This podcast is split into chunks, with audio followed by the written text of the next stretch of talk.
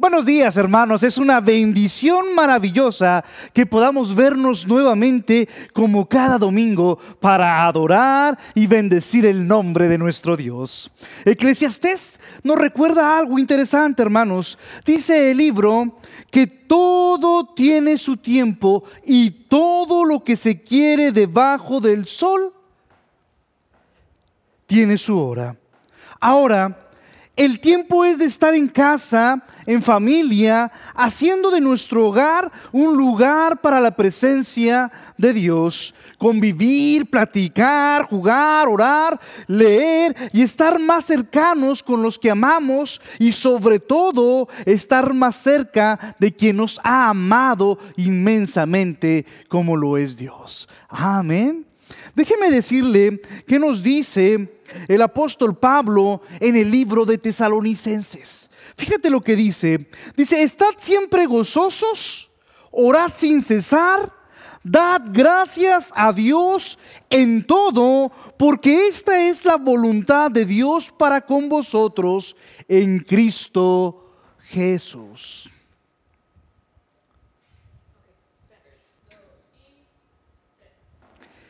El poeta alemán cristiano Krumacher cuenta que un día visitó a cierto enfermo malhumorado, que lo único que hacía era quejarse y lamentarse de su situación. El poeta le dice al hombre, vamos a darle gracias a Dios. Si usted no lo puedo hacer, yo lo haré por usted. El visitante oró por el enfermo y dio gracias a Dios por una cantidad enorme de cosas que él veía a su alrededor. Comenzó diciendo, damos gracias a Dios porque has provisto la alimentación de este hombre. Gracias Dios por los grandes cuidados que ha tenido durante esta hospitalización. Gracias Dios por la buena cama, por las eh, colchas, por las sábanas, por las eh, almohadas. Gracias Dios porque tiene una familia que le ama, que va y lo visita constantemente. Gracias Dios por las horas de sueño y descanso de las que puede gozar. Y después de que seguía el poeta orando por un buen rato, el enfermo le interrumpe y le dice, deténgase, deténgase.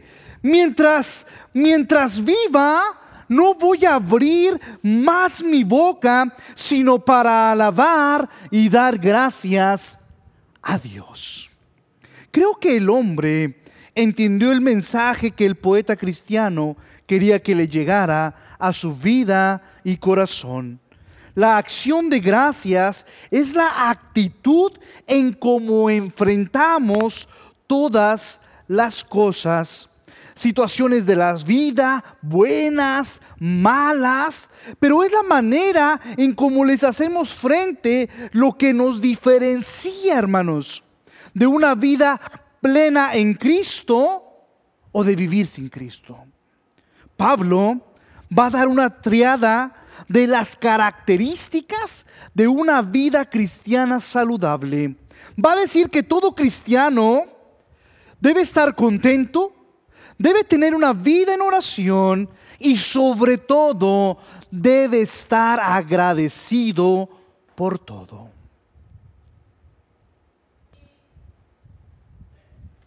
Oremos, hermanos. Gracias, Padre Santo, por este momento, por este tiempo, Señor. Gracias porque tú eres bueno con nosotros. Ayúdanos que en esta mañana no sean palabras de Miguel Ponce, sino sea tu palabra la que nos ayude, nos edifique y ponga en nuestra mente y en nuestro corazón lo importante que es estar atento a ella. Te amamos, te bendecimos y en tu poderoso nombre oramos en el nombre de Cristo Jesús. Amén. Dice el apóstol Pablo en Tesalonicenses, siempre contentos. La primera exhortación que va a hacer referencia lo va a hacer hacia el gozo. Dice que debemos tener eh, los que amamos al Señor, a pesar del sufrimiento generado, siempre un gozo en nosotros. El Evangelio de Mateo, en el capítulo 5, lo dice de esta manera bienaventurados sois, así como por mi causa vitupereen y os persigan y digan toda clase de mal contra vosotros mintiendo. Ya que el gozo, mis amados, proviene del fruto del Espíritu Santo en sus vidas, porque el reino de Dios no es comida ni bebida, sino justicia, paz y gozo en el Espíritu Santo, dice el apóstol Pablo en la epístola a los romanos. Esta alegría debe estar siempre sin importar las circunstancias en las que nos encontremos. Regocijaos en el Señor siempre, otra vez digo, regocijaos.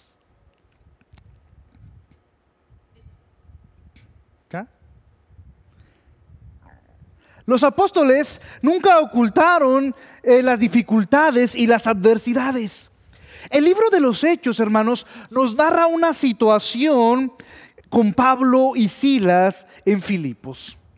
Dice que Pablo y, Silas de, repente, están allí, van caminando y se les aparece una mujer que tenía el espíritu de adivinación. Esta mujer había estado insistente, es lo que dice la epístola. ¿Sí? ¿Por qué? Porque tanto está que de pronto el apóstol Pablo se cansa y dice y le quita ese espíritu inmundo. Y cuando pasa esa situación, hermanos, eh, los que eran dueños de esta mujer se les acaba el negocio y van y le dicen, eh, oye, queremos que metas a este tipo a la cárcel, nos acaba acaba de arruinar eh, todo nuestro negocio que aquí teníamos.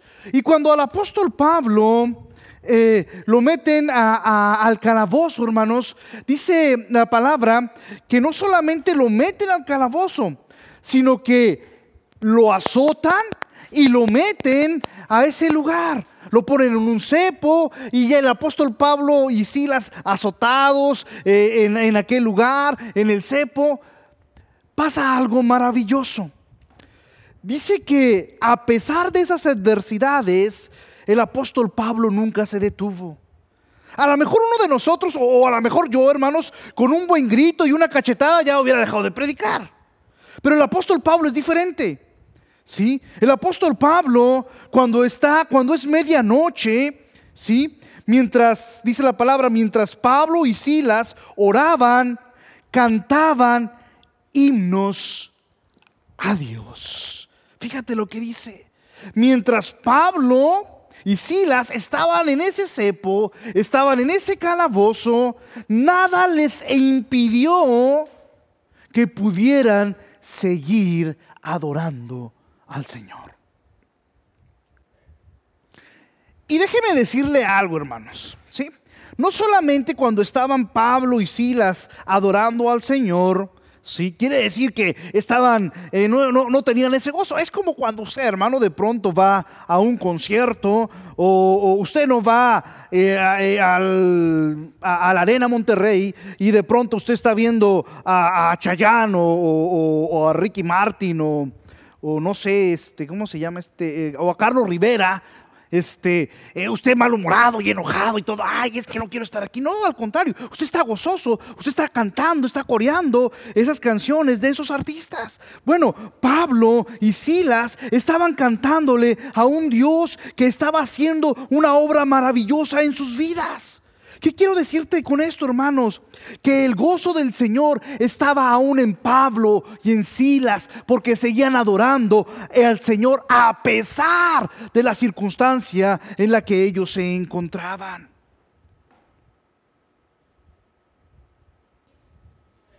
El apóstol Pedro, en su epístola, en la primera epístola de Pedro, o en la carta de Pedro, nos dice algo interesante. Dice, en lo cual vosotros os alegráis, aunque ahora, por un poco tiempo, si es necesario, tengáis que ser afligidos en diversas pruebas. Fíjate cómo lo dice el apóstol Pedro. Dice, por un poco de tiempo, si es necesario que tengamos que ser afligidos en diversas pruebas. Reconocían que en medio de las situaciones más angustiosas, la presencia de Dios por su Espíritu podía infundir al alma esperanza y sobre todo gozo al corazón.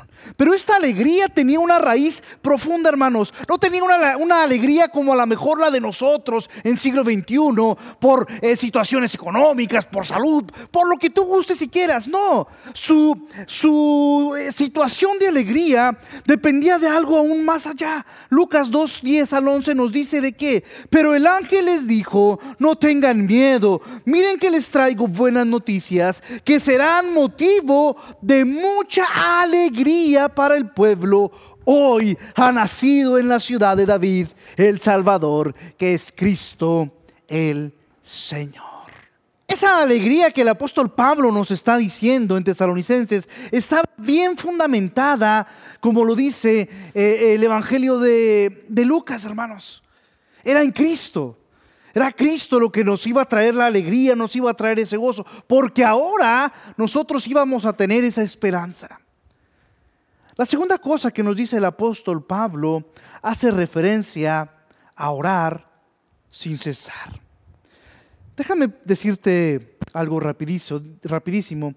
Dicen que un señor estaba hablando por una cabina telefónica y estaba eh, hablando con otra persona y de pronto le decía, oye, ¿cómo dijiste? Eh, perdón, es que repíteme otra vez, no, no escuché lo que dijiste. A ver, eh, vuélvemelo a decir. Cuando de pronto la persona que estaba esperando atrás de él le cierra la puerta de la cabina y en ese momento que el Señor cierra esa puerta, esta persona comienza a escuchar perfectamente a, su, a la otra persona con la que estaba hablando.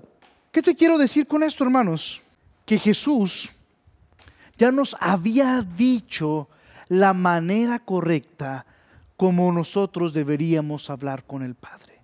Mateo 6:6 dice algo interesante, dice, pero tú cuando te pongas a orar, entra en tu, en tu cuarto, cerrando la puerta y llora a tu Padre que está en lo secreto.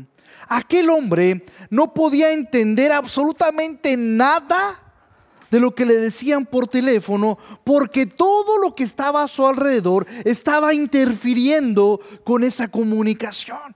Por lo tanto, no escuchaba bien lo que la otra persona le estaba platicando. ¿Sí?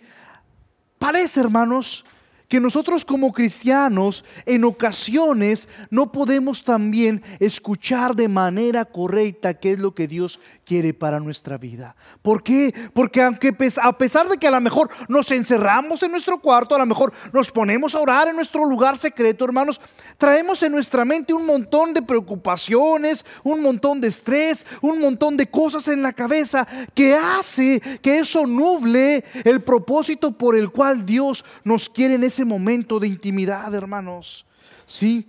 Prácticamente lo que nosotros debemos hacer o lo que Cristo nos quiere decir con, eh, en esta parte de la oración modelo es que cuando entremos a esa presencia de nuestro Señor, estemos total y únicamente enfocados en Él. Y de esa manera entonces, hermanos, nosotros vamos a poder tener esa comunicación correcta con nuestro Padre.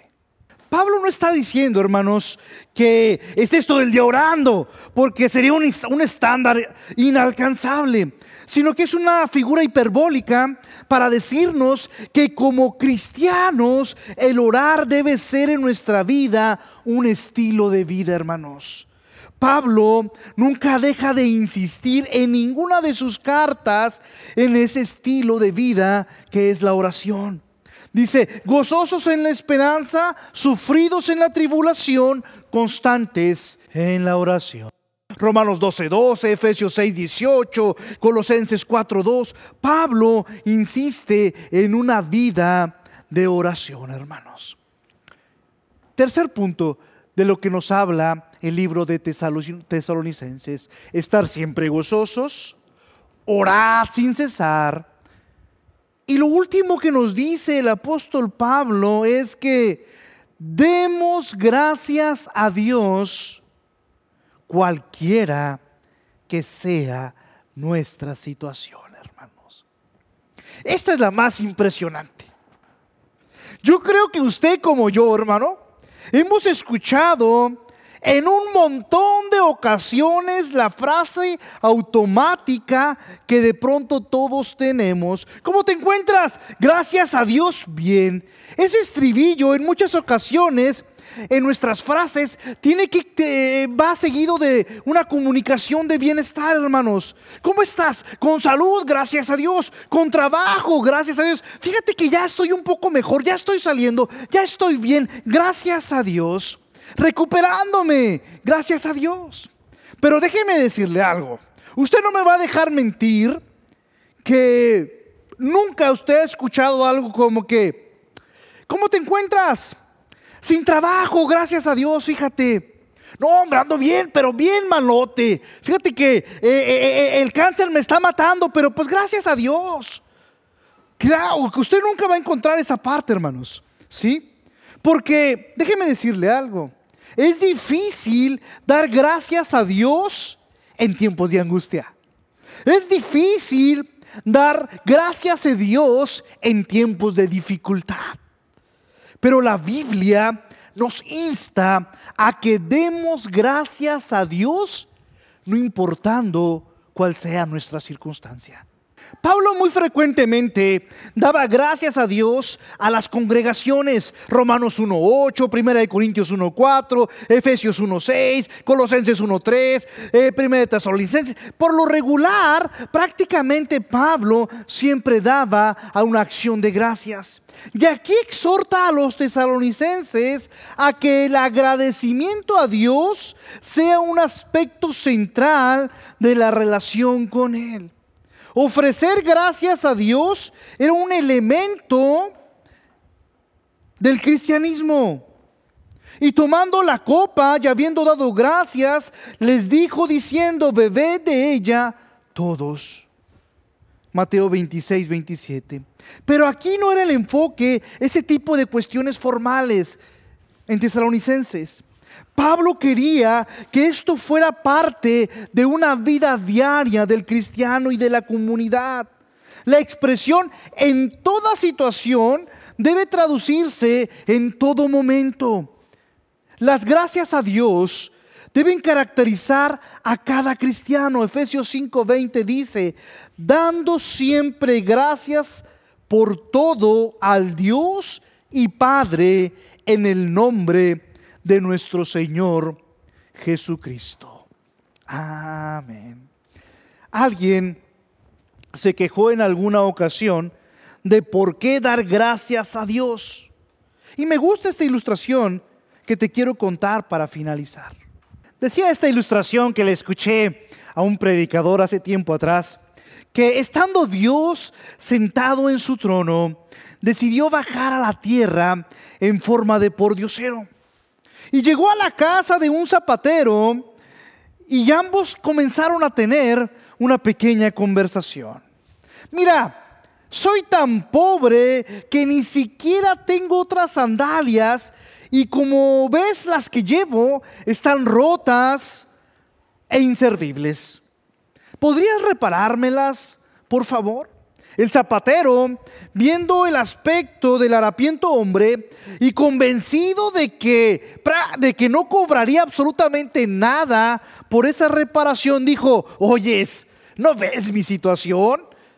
Estoy cargado de deudas, estoy sin clientes y pretendes que repare tus sandalias gratuitamente sin ninguna remuneración.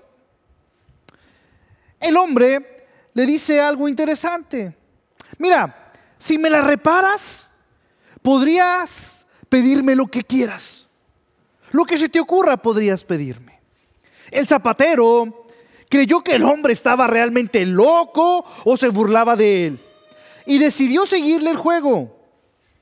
Así que puedes darme lo que quieras. Entonces el zapatero le dice, ¿me podrías dar tú un millón de monedas de oro para ser feliz? Y aquel hombre le dijo, un millón es demasiado por reparar unas sandalias.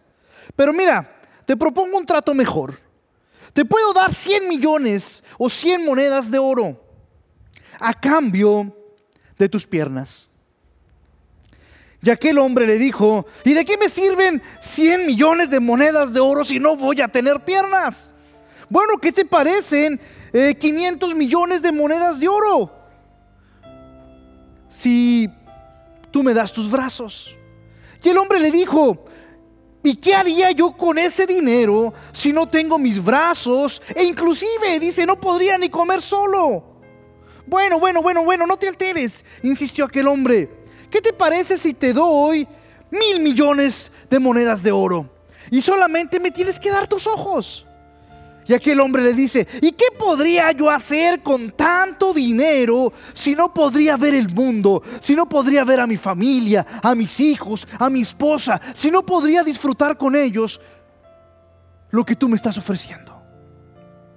Entonces, el, el hombre, con una sonrisa un poco burlona, le dice, wow, en verdad, eres muy rico te he ofrecido casi 1.600 millones de monedas de oro y las has rechazado. No has querido cambiarlas por ninguna sola parte de tu cuerpo. ¿Te has dado cuenta de lo rico que eres?